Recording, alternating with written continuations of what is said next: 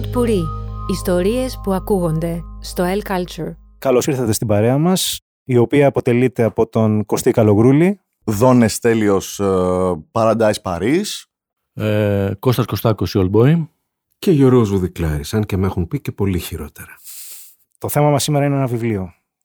Ένα μυθιστόρημα ή μάλλον λόγω έκτασης μια νουβέλα μιας ε, σχετικά νέας συγγραφέα η οποία πριν από δύο-τρία χρόνια είχε γράψει ένα βιβλίο με τίτλο «Η εποχή των τυφώνων» που είχε κάνει έναν κάποιο ντόρο και στα καπάκια εξέδωσε ένα δεύτερο βιβλίο πολύ γρήγορα με τον τίτλο «Paradise».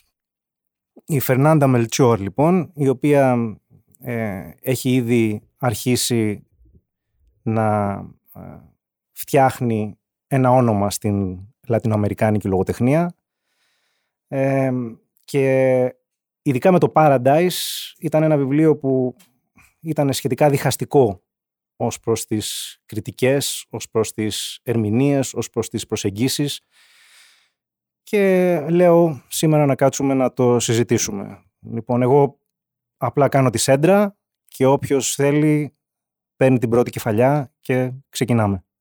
Ω ρηχός άνθρωπος, λοιπόν, εγώ θα κρίνω το βιβλίο από το εξώφυλλό του. Καταπληκτικό εξώφυλλο, πολύ ωραία απόχρωση χρώματος, πολύ ωραίο το γιγάντιο πατατάκι, ε, γαριδάκι, συγγνώμη. Ε, το οποίο βλέποντά το εξωτερικά δεν σε προδιαθέτει να ότι θα είναι κάτι τόσο βίαιο εσωτερικά. Έχει ένα πολύ ωραίο έτσι απαλό χρωματάκι, παλ, έχει τις θύμησες του γαριδακίου και όσο το διάβαζα σοκαριζόμουν σελίδα-σελίδα. Και μικρή, μικρή παρατήρηση εδώ. Απλά να ξέρουμε ότι το εξώφυλλο είναι επιλογή του ελληνικού εκδοτικού οίκου, έτσι. Δηλαδή, δεν νομίζω ότι είναι ε, το εξώφυλλο με το οποίο κυκλοφόρησε παντού, ούτε η ίδια η συγγραφέας το έχει επιλέξει. Αν και θα συμφωνήσω απόλυτα ότι είναι πάρα πολύ πετυχημένο το εξώφυλλο της ελληνικής έκδοσης. Συνεχίζουμε. Άρα δίνω και συγχαρητήρια κλείνοντας στις εκδόσεις Δόμα που διαλέξαν τόσο ωραίο εξώφυλλο. Ωραία, να πρωτού πούμε τη γνώμη μας, να ρωτήσω εγώ, είπες ότι έχει, δεν το ξέρω αυτό, ότι έχει γεννήσει πολύ διχαστικές κριτικές. Οι οποίες, αν μπορείς να πεις με δύο κουβέντες, που διχάζει τον κόσμος, δηλαδή τι λένε οι μεν και τι δε, ποιος είναι ο βασικός διχασμός; Νομίζω ότι εντάσσεται αυτό σε μια ενιαία αφήγηση που ξεκινάει από το πρώτο της βιβλίο. Αν και δεν το έχω διαβάσει, έτσι, δεν έχω διαβάσει το πρώτο βιβλίο, έχω διαβάσει ε, το περί τίνος πρόκειται. Ε, ότι εισάγει έναν ζωφερό, βίο, άγριο, μισανθρωπικό, ε, ανελαίητο κόσμο, τον οποίο για κάποιους εκφράζει με γενναιότητα, με τόλμη, μία σύγχρονη κατάσταση χωρίς καμία διάθεση ωρεοποίησης. Για κάποιους άλλους αρχίζει τα, ένα είδος συναισθηματικού εκβιασμού, ένα είδος ε, προβοκατόρικου shock value χωρίς ουσία και χωρίς ψυχή μέσα. Ας το θέσουμε κάπως έτσι. Okay, okay. Εγώ για να πω την αλήθεια δεν επίστην από αυτό που διάβασα. Η θεματική του μου θύμισε κάπως τον Πολάνιο ε, ο τρόπος γραφής της μου θύμισε λίγο το Φόκναρ, αλλά δεν έχει την ιδιοφυΐα κανενός από τους δύο. Και καταλήγει λιγάκι αυτή η απόπειρα για το σοκ και αυτή η ματιά ε, στη, στο περιθώριο και στους χωρίς αύριο του Μεξικού να, να είναι λιγάκι αυτό που λέμε Λούμπεν ο, ο Μπολάνιο όταν ασχολιόταν με τέτοια θέματα ήξερε να ξεφύγει από το Λούμπεν. Θα μπορούσαν κάλλιστα αυτοί που δεν έχουν τα πέσος για να αγοράσουν το επόμενο ποτό τους να είναι οι δαίμονες, ξέρω εγώ, στην ισπανόφωνη λογοτεχνία ή να ψάχνουν να βρουν ένα μυθικό χαμένο πρόσωπο του λογοτεχνικού παρελθόντος που έχει να δώσει μια ζωή 30 χρόνια ή ξέρω εγώ τι. Ήξερε δηλαδή, είχε τον τρόπο να ξεκολλάει από το προφανές. Εδώ φοβάμαι ότι μένουμε σε αυτό το Das Luben Proletariaten. Ωραία, με την ευκαιρία αυτή λοιπόν να πω ότι ένα από τα στοιχεία που εμένα μου άρεσαν είναι ότι ενώ περιγράφεται κάτι πάρα πολύ βίαιο και εγκληματικό οι δράστες, ας πούμε, δεν είναι μόνο από, τη, από την κατώτερη κοινωνική τάξη. Είναι δύο έφηβοι, που ένας είναι προνομιούχος και ο άλλος είναι όντως φτωχός και λούμπεν και όλα αυτά. Οπότε, εμένα αντίθετα μου άρεσε ότι έχουμε την, το ίδιο αποτέλεσμα από δύο ανθρώπους με αρκετά έως πολύ διαφορετική καταγωγή και προέλευση. Εννοείς δηλαδή ότι δεν είναι ταξική η προσέγγιση της; Το βιβλίο έχει ταξική προσέγγιση σαφώς. Απλά ε, ότι δύο διαφορετικά καταρχάς από πολύ διαφορετική προέλευση παιδιά γιατί ουσιαστικά παιδιά είναι, έφηβοι που δεν έχουν γίνει ακόμα άντρες. Ε, αρχίζουν να κάνουν ψηλοτυχαία παρέα και οδηγούνται στο έγκλημα. Ε, ενώ είναι το βιβλίο εντελώς ταξικό, κάπου το υποσκάπτει κιόλας στην ταξικότητα. Δεν είναι όλα ερμηνεία, όλα θέματα φτώχειας ή περιθωρίου ή δεν έχω φως από πουθενά. Γιατί ο, ο προνομιούχος, ας πούμε, έφηβος, μια χαρά προοπτικές έχει και μια χαρά ε, προδιαγραφές να ζήσει καλύτερα από τους υπόλοιπους, από τους υπόλοιπους ε, γάτες και τους χωρικούς εκεί πέρα της περιοχής. Ε, γιατί ούτως ή άλλως ήδη ζεις αυτή τη, το συγκρότημα κατοικιών το οποίο είναι περιφραγμένο και ξεχωριστό. Το Paradise, έτσι λέγεται. Ναι, ναι, ναι, ναι. Είναι ουσιαστικά αυτές οι κοινότητες οι πιο... Δεν ήξερα ότι ας πούμε, στο Μεξικό έχουν σαν τα Αμερικάνικα τα προσφέρουν ασφάλεια, ξέρεις που προσφέρουν όλη την, όλο το πακέτο υψηλής. Στη Λατινική Αμερική είναι που πρέπει να έχουν, διότι οι απαγωγές ε, είναι πιο συχνές από, τις, ε, από το να κλέβεις τσίχλα από το περίπτερο. Οπότε εκεί πέρα είναι και αν έχουν. Α πούμε, κάτι που έμαθα τώρα ήταν αυτό. Όπως επίσης ότι εγώ δεν είδα καθόλου. Ας πούμε, η παρέα τους ήταν τελείως αναγκαστική έως. Δηλαδή ανταλλακτική. Ο ένας ναι, κάτι από ναι. τον άλλον και ο ένας ανεχόταν τον άλλον. Ειδικά ο ήρωας, νομίζω. Ε, δεν κατάλαβα μεταξύ ποιος είναι ο ήρωας. Δηλαδή με πήγαινε σε ένα, δεν μπορούσα να... Έχει ήρωα αυτό το βιβλίο, αλήθεια. Ε, πάντα καταλαβαίνεις τον ήρωα από την οπτική γωνία. Αυτό είναι η, αφ, η αφηγηματολογία. Δηλαδή, ποια είναι η εσωτερική εστίαση εδώ, είναι ο Πόλο. Έτσι, αυτός είναι ο ήρωας. Ήρωας. Αυτός είναι ο κεντρικός χαρακτήρας. Εφόσον φιλτράρεται η αφήγηση από το δικό του μυαλό, από την αρχή μέχρι το τέλος, χωρίς αναλλαγή προσώπων, ε, αυτός είναι η, εκεί εστιάζει η Μελτσόρ. Έτσι. αυτόν βλέπουμε κυρίως. Αυτός μας νοιάζει περισσότερο σε πρώτη φάση. Ναι. ναι, γιατί εγώ ας πούμε πιο πολύ πήρα το πνίξιμο και του, του παιδιού που τρώει τα γαριδάκια που ήθελε πολύ την κυρία Δόνα Μαρία Ενδράδες, πώς την λένε την Ισπανιόλα, ε, Μεξικάνα αυτή. Πιο πολύ δηλαδή με πνίξανε τα άλλα τα κοινωνικά και δεν μπόρεσα να αφομοιωθώ έστω με τον κεντρικό χαρακτήρα. Εγώ θα ρωτήσω ξανά αν μπορεί κάποιος να μου απαντήσει, αν μπορεί να κατασταλάξει σε πρώτη φάση. Αν η αντίδρασή του σε αυτό το ανάγνωσμα ήταν θετική ή αρνητική και γιατί. Ε, εμένα ήταν θετική. Ε, αφενός ούτως ή άλλως, ακόμα και με όσους λένε, όπως είπες, ότι είναι πολύ βίαιο, πολύ σκληρό κτλ. Εγώ γενικά δεν έχω τέτοια προβλήματα είτε στο σινεμά είτε στο... Δηλαδή θα πρέπει να είναι κάτι πάρα πάρα πολύ extreme, όχι ότι αυτό δεν είναι. Θα πρέπει να διακρίνω σαδισμό, ας πούμε, στο σινεμά ή για να πω ότι με χάλασε. Ε, οπότε ούτως ή άλλως δεν είχα πρόβλημα με αυτό. Ε, και νομίζω ότι ένα βασικό στοιχείο που με κέρδισε εμένα είναι ότι ενώ σε προδιαθέτει από την πρώτη γραμμή, ας πούμε, την πρώτη σελίδα για, για κάτι σκληρό πολύ που θα γίνει, ότι τώρα, χωρίς να κάνω spoiler, ε, ότι υπάρχει μια εξέλιξη η οποία κάπως το ανατρέπει αυτό που περιμένεις να γίνει και βρίσκω πάρα πολύ ενδιαφέρουσα την αναντιστοιχία ανάμεσα σε αυτό που περιμένεις να γίνει και το οποίο τελικά γίνεται στο οποίο είναι ας πούμε ένα, ένα χάσμα που πέφτει λογική και πέφτει κάθε αντι... δεν βγάζει νόημα δηλαδή. Μπορείς να αναφερθείς και σε spoiler. Δεν υπάρχει πρόβλημα απλά να ενημερώσουμε όποιον μας ακούει ότι θα ακολουθήσει spoiler. Ναι. Ε, δεν ξέρω να το κάνω έτσι. Ε, λοιπόν, έχουμε λοιπόν από την αρχή έναν, τον ένα πιτσιρικά που θέλει τέτοια καλά να, να, βι, να βιάσει την, ε, την κυρία αυτή και καταλήγουμε σε ένα λουτρό αίματος όλης της οικογένειας ε, το οποίο επίτηδε προφανώς η ίδια συγγραφέα το αιτιολογεί με, με δύο φράσεις, λες και είναι, δεν γίνεται αλλιώς. Α πούμε, ότι αν αντισταθεί, τι να κάνουμε, θα τους σκοτώσουμε. Ε, το οποίο είναι τόσο παράλογο από μόνο του, που για μένα είναι, είναι και point του βιβλίου αυτό, ότι ένας παραλογισμός και ένα σκοτάδι και μια φρίκη χωρίς λόγο ουσιαστικά. Δηλαδή, ούτε η επιθυμία του ενός να βιάσει είναι τόσο. Μπορεί να δικαιολογήσει όλο το υπόλοιπο, ούτε η επιθυμία του, του Πόλου να, να βγάλει λεφτά, ας πούμε. Γιατί είναι και κάτι, κάτι επιχειρήματα να πάρει το αυτοκίνητο, να το, να το, να το πάει στους, στο καρτέλ.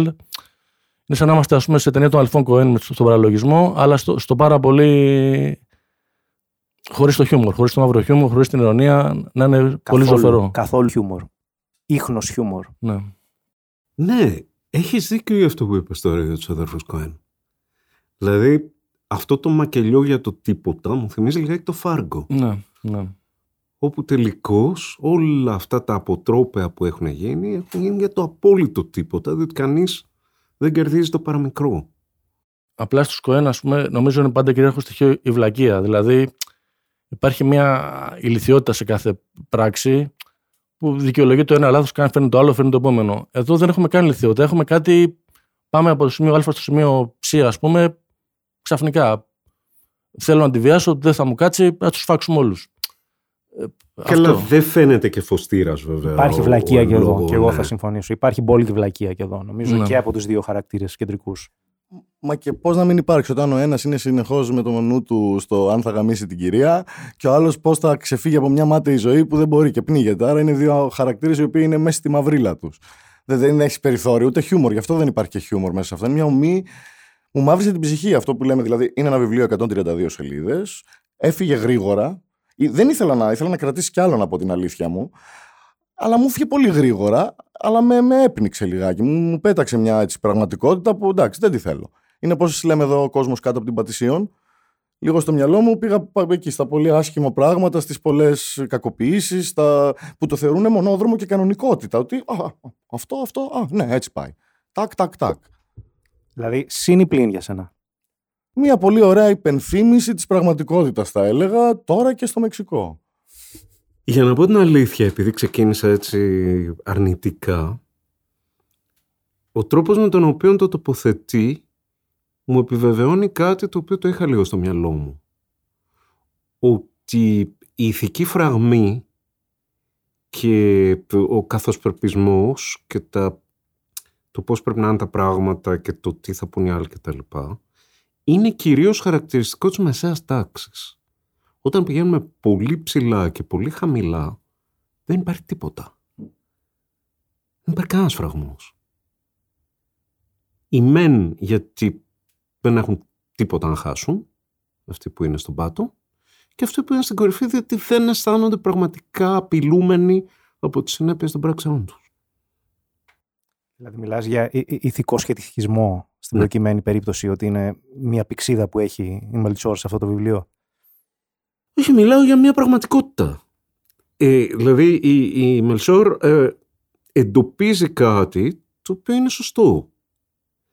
Ε, οι δύο ήρωές της δηλαδή ε, βρίσκονται στην ίδια τροχιά ενώ δεν ανήκουν κανονικά στην ίδια τροχιά διότι ο ένας όπως το τοποθετεί και ο αφηγητής κάπως θα τον προστατεύσουν οι γονείς του ό,τι και να κάνει κάποιον θα λαδώσουν, σε κάποιον θα μιλήσουν, κάπως θα τη γλιτώσει και ο άλλος γιατί πραγματικά δεν έχει να χάσει τίποτα.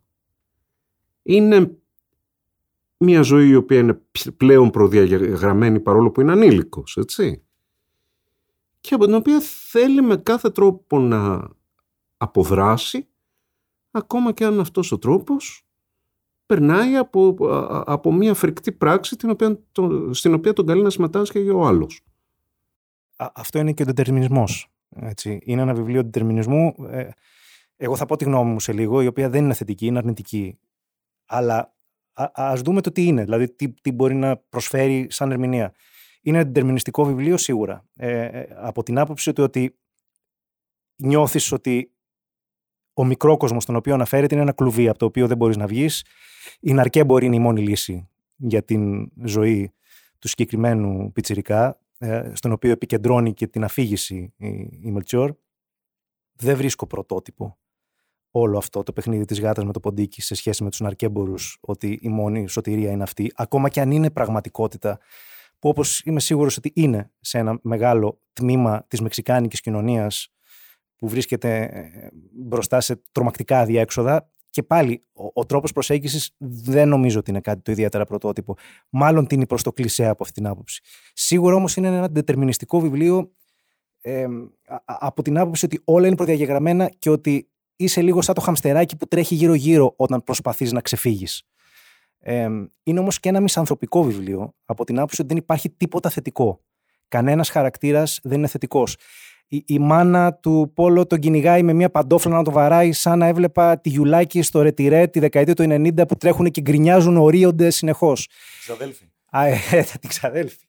Ε, η, η, η γυναίκα που είναι το αντικείμενο του πειρασμού ε, είναι μια στερεότυπη MILF, ε, μια trophy wife η οποία έχει βγει από τις σελίδες του Playboy ε, και έχει τον πλούσιο σύζυγο και πηγαίνω έρχεται απλά για να εξητάρει τα αρσενικά ο, ο, ο Πιτσιρικάς, ο Ξανθός, ο Χοντρούλης, ε, ο οποίος έχει την ψύχωση, ε, δεν μπορεί να σκεφτεί τίποτα άλλο, δεν έχει καθόλου μυαλό για οτιδήποτε άλλο. Όλοι οι χαρακτήρες είναι αρνητικοί. Δεν υπάρχει ψήγμα από κάτι το οποίο μπορεί να σε κάνει να νιώσεις κάποιο είδους ταύτιση, κάποιο είδους συναισθηματική προσέγγιση. Ε, τουλάχιστον έτσι το βλέπω ως προς το πώς έχει πλάσει αυτόν τον κόσμο. Απλά εδώ πρέπει να συμφωνήσω απόλυτα ε, με το ότι ενώ περιμένεις, πάλι ερχόμαστε στη διαχείριση προσδοκιών, ενώ περιμένεις ότι υπάρχει κάτι το σοκαριστικό, εγώ δεν βρήκα τίποτα το σοκαριστικό, πρέπει να πω. Ε, εγώ δεν βρήκα τίποτα το οποίο να είναι πραγματικά shocking. Δηλαδή, όσο, όσο σοκ έχει μία γραμμή από μία σελίδα του Ελμπέκ, έχει όλο αυτό το βιβλίο μαζί. Ε, δεν νομίζω ότι ένα, ένα λουτρό αίματος όπως σωστά εξελίσσεται στο τέλος είναι κάτι το οποίο δεν έχουμε ξαναδεί ή έχει τη δύναμη πια να μας σοκάρει σε μια κοινωνία αρκετά κοινική από αυτή την άποψη. Οπότε δεν νομίζω ότι επιτυχάνει ούτε σε αυτό. Οι προσδοκίες είναι υπερβολικά ψηλές σε σχέση με το αυτό που συμβαίνει, το οποίο δεν νομίζω ότι ξέρω, σοκάρει κανέναν, αγγίζει πραγματικά κανέναν από αυτή την άποψη. Υπάρχει κάτι νομίζω θετικό. Ο λόγος που δεν φαίνεται πολύ σπλατεριά το τρίτο και τελευταίο μέρος είναι επειδή βλέπεις ότι αρχίζει και αποστασιοποιείται η αφήγηση σιγά σιγά. Ενώ ξεκινάει με έναν τριτοπρόσωπο εσωτερικό μονόλογο, σαν συνδυασιακή ροή που τρέχουν, ρέουν όλα, σιγά σιγά σιγά αρχίζει αυτό και γίνεται λίγο πιο συμβατικό, λίγο πιο αποστασιοποιημένο και στο τρίτο και τελευταίο μέρος αυτό που συμβαίνει δεν το βλέπουμε καν. Εφόσον η οπτική γωνία έχει επιλέξει να είναι από τον Πιτσυρικά τον Πόλο, ο οποίος έχει πάει με τα παιδιά την ώρα που γίνεται η όλη ιστορία, δεν βλέπουμε και τι γίνεται. Ε, από νήξεις καταλαβαίνουμε τι γίνεται. Αυτό είναι μια επιλογή της η οποία δεν με βρίσκει απέναντι. Θέλω να πω ότι μερικές φορές ο, ο, ο, ο τρόμος ή η φρίκη παρουσιάζεται καλύτερα όταν τον υπενήσεσαι παρά να τον δείχνεις. Όσο και αν τον δείξεις, πάντα θα σε αφήσει να ζητάς κάτι παραπάνω. Ενώ άμα τον υπενήσεσαι, ακούς ήχους, βλέπεις κάποιες εικόνες φευγαλές, λειτουργεί καλύτερα από αυτή την άποψη. Αυτό ισχύει. Και μάλιστα αυτό το τέλος για μένα έχει, παρόλο που το περιμένεις ότι το πράγμα θα τελειώσει άσχημα από τις πρώτες σελίδες του βιβλίου. Έτσι. Είναι φανερό ότι αυτό είναι κάτι που δεν πάει προς καλή κατεύθυνση. Αλλά αυτό το παράλογο του ότι ήρθε όλη αυτή η καταστροφή για το τίποτα ε, για ένα έγκλημα το οποίο είναι ένα σεξουαλικό έγκλημα, δεν είναι... Σίγουρα δεν είναι ένα ταξικό έγκλημα. Δηλαδή τελικώς ο, ο εγκληματίας είναι ο, αυτός που είναι καλυμμένος έναντι των συνεπειών, αλλά τελικώς όλα καταλήγουν στην καταστροφή. Σίγουρα είναι ένα μισανθρωπικό βιβλίο. Και πάντως ε, εγώ είμαι μαζί σου. Νομίζω ότι είμαι αρνητικός προς αυτό που διάβασα. Ε, μου φάνηκε λιγάκι εύκολο ως ματιά. Δηλαδή, εκεί που αυτοί που οι συγγραφείς που ανέφερα πριν δημιουργούν ένα κόσμο με εκπληκτική φανταστική ακρίβεια, εδώ νομίζω ότι έχουμε μάλλον ένα, ένα φτηνό σκίτσο. Ε, για μένα θα ξαναπώ το, το σοκ ε, έχει να κάνει πολύ λιγότερο με την περιγραφή των γεγονότων ή την νίκη των γεγονότων στο τέλος και πολύ περισσότερο με την ε, αναντιστοιχεία μέσου και σκοπού ή στο πόσο δεν ήταν αναγκαίο να γίνει όλο αυτό ή στο σαν, σαν όλο το βιβλίο να είναι ένα είδου ανεμοστρόβιλος που αρχίζει και γυρνάει, γυρνάει, γυρνάει και φτάνεις ξαφνικά εκεί και λες, γιατί όμως, καθίστε, δηλαδή, περιμένετε λίγο. Υπάρχει ένας, ξαναλέω, ένας παραλογισμός ε, στην τελική, στο τελικό κεφάλαιο που ίσως, δεν ξέρω, ίσως είναι το point του βιβλίου ότι πολλές φορές τα εγκλήματα είναι, έρχονται από χωρίς να μπορεί να τα δικαιολογήσει κανείς. Ακόμα και με βάση αυτό που θέλει, το να βιάσει, να πλουτίσει ή να, να ξεφύγει από τη ζωή του. Ε, δεν είναι όμως ο μισογενισμός η, η ουσία του εγκλήματος και νομίζω ότι αυτό που θέλει να αναδείξει η ίδια συγγραφέας. Δηλαδή, δεν είναι μια απόπειρά της να ξύσει λίγο τα κίνητρα πίσω από έναν ε, μισογενισμό που βλέπει παντού να γίνεται στη δικιά της χώρα κατά προέκταση και σε άλλες έτσι πιο μάτσο χώρες της Λατινικής Αμερικής και γιατί συμβαίνει αυτό, που ξεκινάει και γι' αυτό επιλέγει δύο παιδιά στην εφηβεία που αναπτύσσουν τη σεξουαλικότητά τους να προσπαθήσει να ερμηνεύσει γιατί γίνεται αυτή η ενστάλλαξη μιας πιο μισογενικής προσέγγισης σε νεαρά παιδιά. Ναι, δεν διαφωνώ. Ε, και επίσης ένα στοιχείο που βρήκα ενδιαφέρον και δεν έχω κάποια απάντηση είναι η δια... πού μπαίνει η γραμμή ανάμεσα στο ακόμα και σε αυτόν που θέλει ας πούμε, να, να του κάτσει ας πούμε, αυτή. Που σου λέει αν δεν μου κάτσει, με... αρχικά θέλει να του κάτσει κανονικά, να το θέλει και αυτή. Αλλά αν δεν θέλει θα τη βιάσει. Και αν δεν θέλει θα, θα φτάσει να του σκοτώσει κιόλας. Πού μπαίνει το όριο ανάμεσα στην επιθυμία και στην, ε, στην ε, κατάκτηση, στην εξουσία, στη βία. Ε, δηλαδή, αν δεν υπήρχε όλη η κλιμάκωση στο τέλος, θα μπορούσε να πει κανείς ότι τη θέλει απλά σεξουαλικά και δεν μπορεί να την έχει. Αλλά όλη αυτή η κλιμάκωση είναι σαν ε, να βγάζει και ένα, το άλοθη ας πούμε της σεξουαλικής επιθυμίας. Ότι ο κόσμος να χαλάσει, εγώ θα κάνω αυτό που θέλω. Εγώ πάντω δεν εντόπισα μισογενισμό. Μισανθρωπισμό εντόπισα σε όλο αυτό το πράγμα. Γιατί αν ένα-ένα χαρακτήρας, αν τους πάρεις. Ναι. Ακόμα και ας πούμε και η ξαδέλφη τώρα. Εγώ θα πάω στην ξαδέλφη. Η ξαδέλφη δεν είναι θύμα τελικά. Βεβαίως ξα... και πρέπει να πας στην ξαδέλφη. Θα πάω στην ξαδέλφη, αλλά όχι δεν θέλω να την γνωρίσω.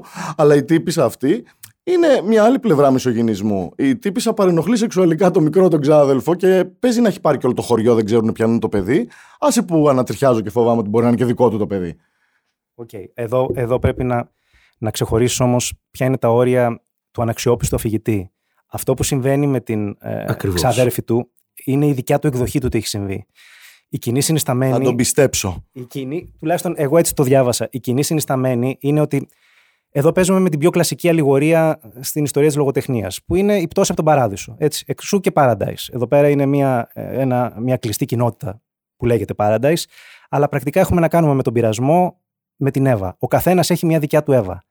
Ε, στην μία περίπτωση είναι ε, η πληθωρική μαμά, η πλούσια μέσα στο, μέσα σε αυτό το συγκρότημα.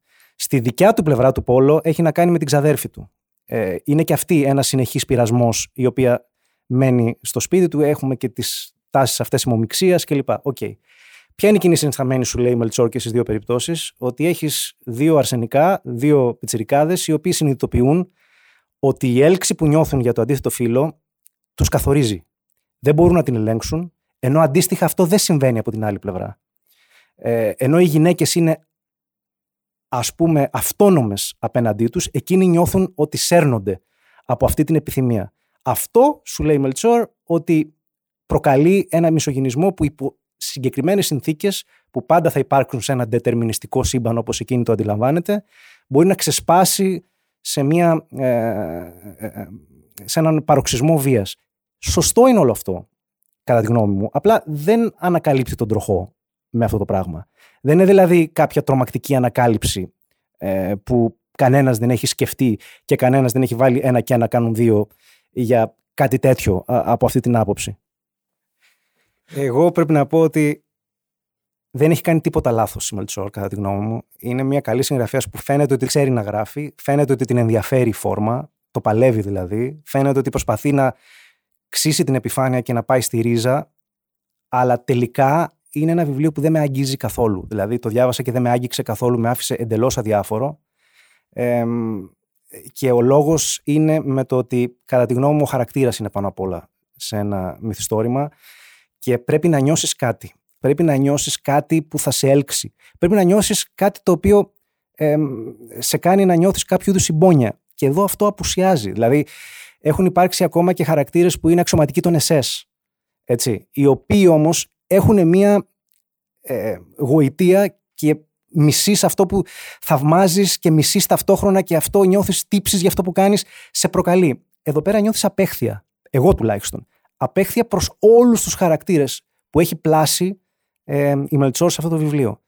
Και τελικά όταν νιώθεις απέχθεια προς όλους τους χαρακτήρες, ε, ε, ε πλήρης απουσία οποιασδήποτε αίσθησης του χιούμορ, οποιασδήποτε σάτυρας, τελικά είναι και κάτι που σε αφήνει ε, αρκετά αδιάφορο, τουλάχιστον εμένα. Ασχέτως, επαναλαμβάνω, αν η συγγραφέας δείχνει ότι το έχει ως ένα βαθμό. Για μένα, βέβαια, το γεγονός το οποίο επισημαίνεις και στο οποίο συμφωνώ ότι είναι μια καλή συγγραφέας, κάνει το βιβλίο ακόμα πιο προβληματικό. Γιατί σημαίνει ότι αυτές είναι οι επιλογές της. Και άρα οι επιλογές της είναι μάλλον λάθος. Στο μισογενισμό θα συμφωνήσω. Βέβαια, μην ξεχνάμε, ο μεν ε, πιο προνομιούχος από τους δύο εφήβους, η μόνη εικόνα που έχει για τις σχέσεις με το άλλο φίλο είναι τσόντας που έχει δει στο ίντερνετ και τίποτε άλλο. Το επισημαίνει άλλωστε ο, ο, πιο φτωχός, ότι αυτός αποκλείεται να έχει πλησιάσει ποτέ κορίτσι, αποκλείεται να έχει μιλήσει σε κορίτσι, αποκλείεται να το έχει φιλήσει ή οτιδήποτε άλλο. Ε, ο δε άλλος, επειδή βρήκα ενδιαφέρον αυτό το, για την ξαδέρφη που την, που την έχει πάρει όλο το χωριό κτλ. Λέει ο ίδιος ο ήρωας. Αυτό λένε όλοι. Άρα δεν μπορεί έτσι θα είναι. Ναι, Αφού ναι. όλοι λένε ότι την έχει πάρει όλο το χωριό, μάλλον θα την έχει πάρει όλο το χωριό. Πράγμα το οποίο βέβαια μπορεί να μην έχει και καμία σχέση με την πραγματικότητα, διότι έχουμε να κάνουμε με ένα πλάσμα το οποίο αντιλαμβάνεται και πιθανότατα αυτό έχει και διδαχτεί εξ αρχής ότι το μοναδικό της διαβατήριο για μια κάπως λιγότερο δύσκολη ζωή είναι τα θέλγητρα που έχει στην νεαρή της ηλικία. Οπότε ναι, προφανώς προκαλεί προσπαθώντας να τα αποκτήσει και στην περίπτωσή μας σε ένα βαθμό πετυχαίνοντάς το. Δεν έχει και τεράστιες φιλοδοξίες. Άρα το αρσενικό σε αυτές τις δύσκολες καταστάσεις προχωράει με τη δολοφονία του, με δολοφονίες, με το να μπλέξει με τον υπόκοσμο και το θηλυκό προχωράει με το να δώσει το, το κορμί της ας πούμε. Αυτό έβγαλα και εγώ σαν συμπέρασμα. Εγώ μιλάω για τον κόσμο που περιγράφει η συγγραφέας. Ναι. Δεν... Ε, το αρσενικό, στη συγκεκριμένη περίπτωση, επειδή πρόκειται και για ένα ε, αρσενικό το οποίο δεν διεκδικεί ιδιαίτερες δάφνες ευφυία, περιορίζεται σε αυτά τα οποία έχει δει στα site και στα video games. Τα οποία τι είναι, ε, στο μεν πορνό τη, τη, τη, τη σκίζουμε τα ρούχα και, και τη βάζουμε κάτω. Στα δε παιχνίδια άλλου είδους, τι είναι αυτό, αυτό είναι εμπόδιο, τον πυροβολάμε, τον ξαπλώνουμε. Γιατί το άλμα του ότι άμα δεν δε με θέλει θα τη βιάσω και άμα τη βιάσω επειδή μετά μπορώ να με καρφώσω θα τη σκοτώσω και θα σκοτώσω και τον άντρα της και θα σκοτώσω και το σύμπαν. Είναι, είναι ένα άλμα τόσο παράλογο, τόσο τραβηγμένο από τα μαλλιά. Α, και το σκύλο, και το σκύλο. Ε, ναι, αυτό, αυτό το παραλείψαμε. Ε, που δεν είναι... Εντάξει, είναι, είναι και το προϊόν μιας εντελώς Ιντερνετικής πραγματικότητας, όπως ε, είπε κάποιος και το βρήκα υπέροχο. Ε, η πορνογραφία βλάπτει τους εφήβους γιατί σου, δίνει μια, σου δημιουργεί τελείως παράλογες προσδοκίες σχετικά με το πόσο γρήγορα έρχεται ο υδραυλικός στο σπίτι όταν τον καλέσεις. ε, προφανώς προκαλεί και άλλες παράλογες προσδοκίες. Ωραία, να πω κάποια σκόρπια εδώ, από όσα είπαμε, μου ήρθαν στο μυαλό. Ε, Αφενός ως προς τη συμπάθεια που δεν έχουμε για κανέναν ήρωα, εγώ ένιωσα συμπάθεια για έναν ήρωα. Ε, ήταν ο ξάδελφος του, του Πόλο, αυτός που μπήκε στο καρτέλ των ναρκωτικών, που μας περιγράφει. Εντάξει, φαντάζομαι ψηλοαληθινέ είναι αυτές τι ιστορίες. Έχουν συμβεί, εν πάση περιπτώσει. Πώς τον αναγκάζουν με το ζόρι να το βάζουν να σκοτώσει, να κάνει, να δείξει, για να τον έχουν μόνιμα στην, ε, στην υπηρεσία τους. Την εγγραφή τους στο καρτέλ ουσιαστικά. Ναι. Αυτός, αυτός, αυτές τις λίγες σελίδες που τον αφορούν, όντως νιώθεις μια συμπάθεια. Ναι, και ο οποίος ότι- προσπαθεί να κρατήσει τον ξάδερφό του έξω από αυτό. Ναι, ναι, ναι. Έτσι ναι, προσπαθεί ναι, να- Ναι, ναι. ναι. Και έχει και αυτήν την ωραία τάκα που λέει εκεί πέρα ότι τα βόλια δεν μπορούμε να κοιμηθούμε και ότι φοβόμαστε αυτούς που κοιμούνται, τους ε, συνεργάτες του. Τους, τα άλλα παιδιά που κοιμούνται μπορούν και κοιμούνται, μπορούν και κοιμούνται ήσυχα γιατί αυτοί δεν έχουν προφανώς τύψη, δεν έχουν συνείδηση, είναι πιο.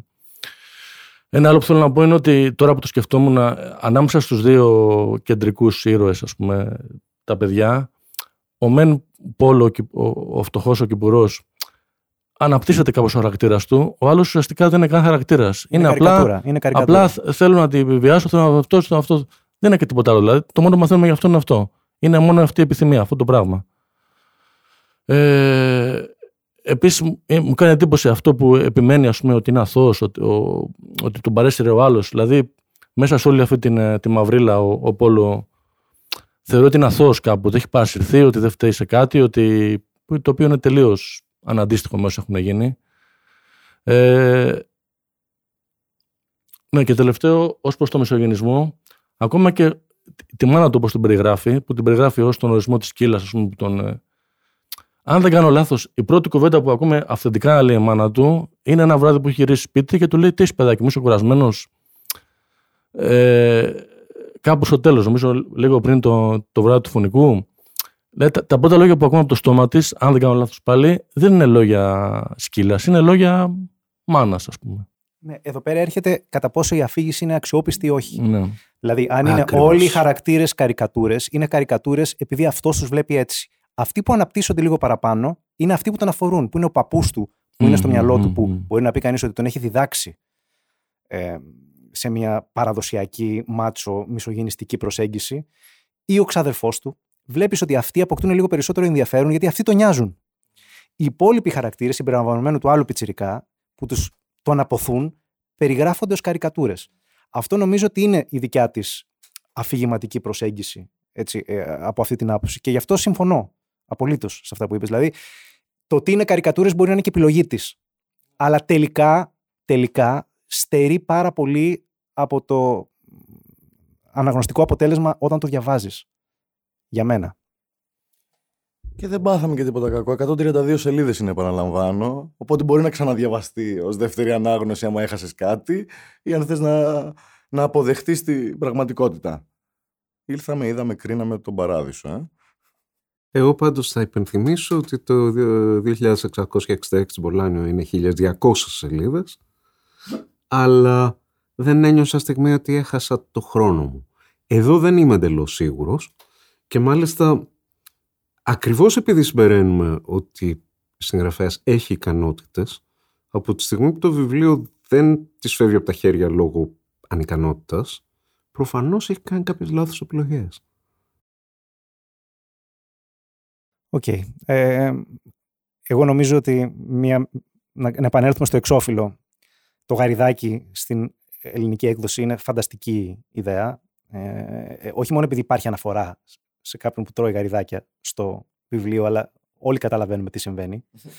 Ε, είναι μια καταπληκτική ιδέα. Επίσης θέλω να προτείνω σε κάθε εκδοτικό οίκο σε όλο τον κόσμο να μην αναφέρει αβίαστα τεράστια ονόματα για να συγκρίνει τον εκάστοτε συγγραφέα. Αυτό μπορεί να φαινομενικά να λειτουργεί θετικά, αλλά τελικά λειτουργεί αρνητικά. Δεν είναι εύκολο να βάλεις τον Φόκνερ με μία ε, νεαρή συγγραφέα, γιατί θα πέσει να μας γκρεμίσει το σπίτι. Ε, μετά το διαβάζει κάποιος που μπορεί να νομίζει ότι θα δει ψήγματα πραγματικά ενός τέτοιου συγγραφέα και το αποτέλεσμα είναι άδικο για αυτήν. Ε, από αυτή την άποψη, αν με τι άλλο. Λοιπόν, ε, νομίζω ότι κρίναμε όσο μπορέσαμε, ό,τι άκρη βγάλαμε. Ε, ένα ιστερόγραφο, το τώρα το θυμήθηκα. Ε, επειδή δεν έχω δει, στα ονόματα που αναφέρονται ως επιρροές είναι το, το εμψυχρό του Καπότε ή δεν είναι; Όχι. Νομίζω στο πιστόφυλλο στο το βιβλίο δεν, αναφέρει. δεν το έχει αναφέρει. Όχι. Ναι. Ε, γιατί εμένα μου θύμισε το. Όλος ο παραλογισμός, ρε παιδί μου, τη της, της φάσης και του εγκλήματος μου θύμισε αρκετά τη, το οποίο βέβαια ήταν και πραγματική ιστορία. Πραγματική, ναι. ναι. Συμφωνώ απόλυτα. Απλά ήταν όντως νέα δημοσιογραφία αυτό το Ναι, Καπότο. ναι, δηλαδή ναι, ναι. παίρνει και προσπαθεί να αναλύσει αρχικά, να ερμηνεύσει αργότερα, Μμ. να εμπλουτίσει πια ο ίδιος ένα ακατανόητο φαινομενικά γεγονός. Που έχει συμβεί όμως. Ναι, ναι. Εδώ είναι καθαρή Έχει μυθοπλασία. διαφορά, ναι, σωστά. οπότε ε, έχει να κάνει με το τι θέλει εκείνη να πετύχει από την Σωστά, αρχή. σωστά, ναι, ναι. Αλλά σαν γεγονός είναι ένα κατανόητο γεγονός βίας. Όντως. Θεό, Θεός χωρές τους λοιπόν. Καλύτερη ζωή να έχουμε. Ήμουνα ο Δον Εστέλιος Paradise Paris. Ο Κωστής Καλογρούλης. Ο Κώστας Κωστακός η Ολμπόη. Και ο Γιώργος Ουδεκλάρης.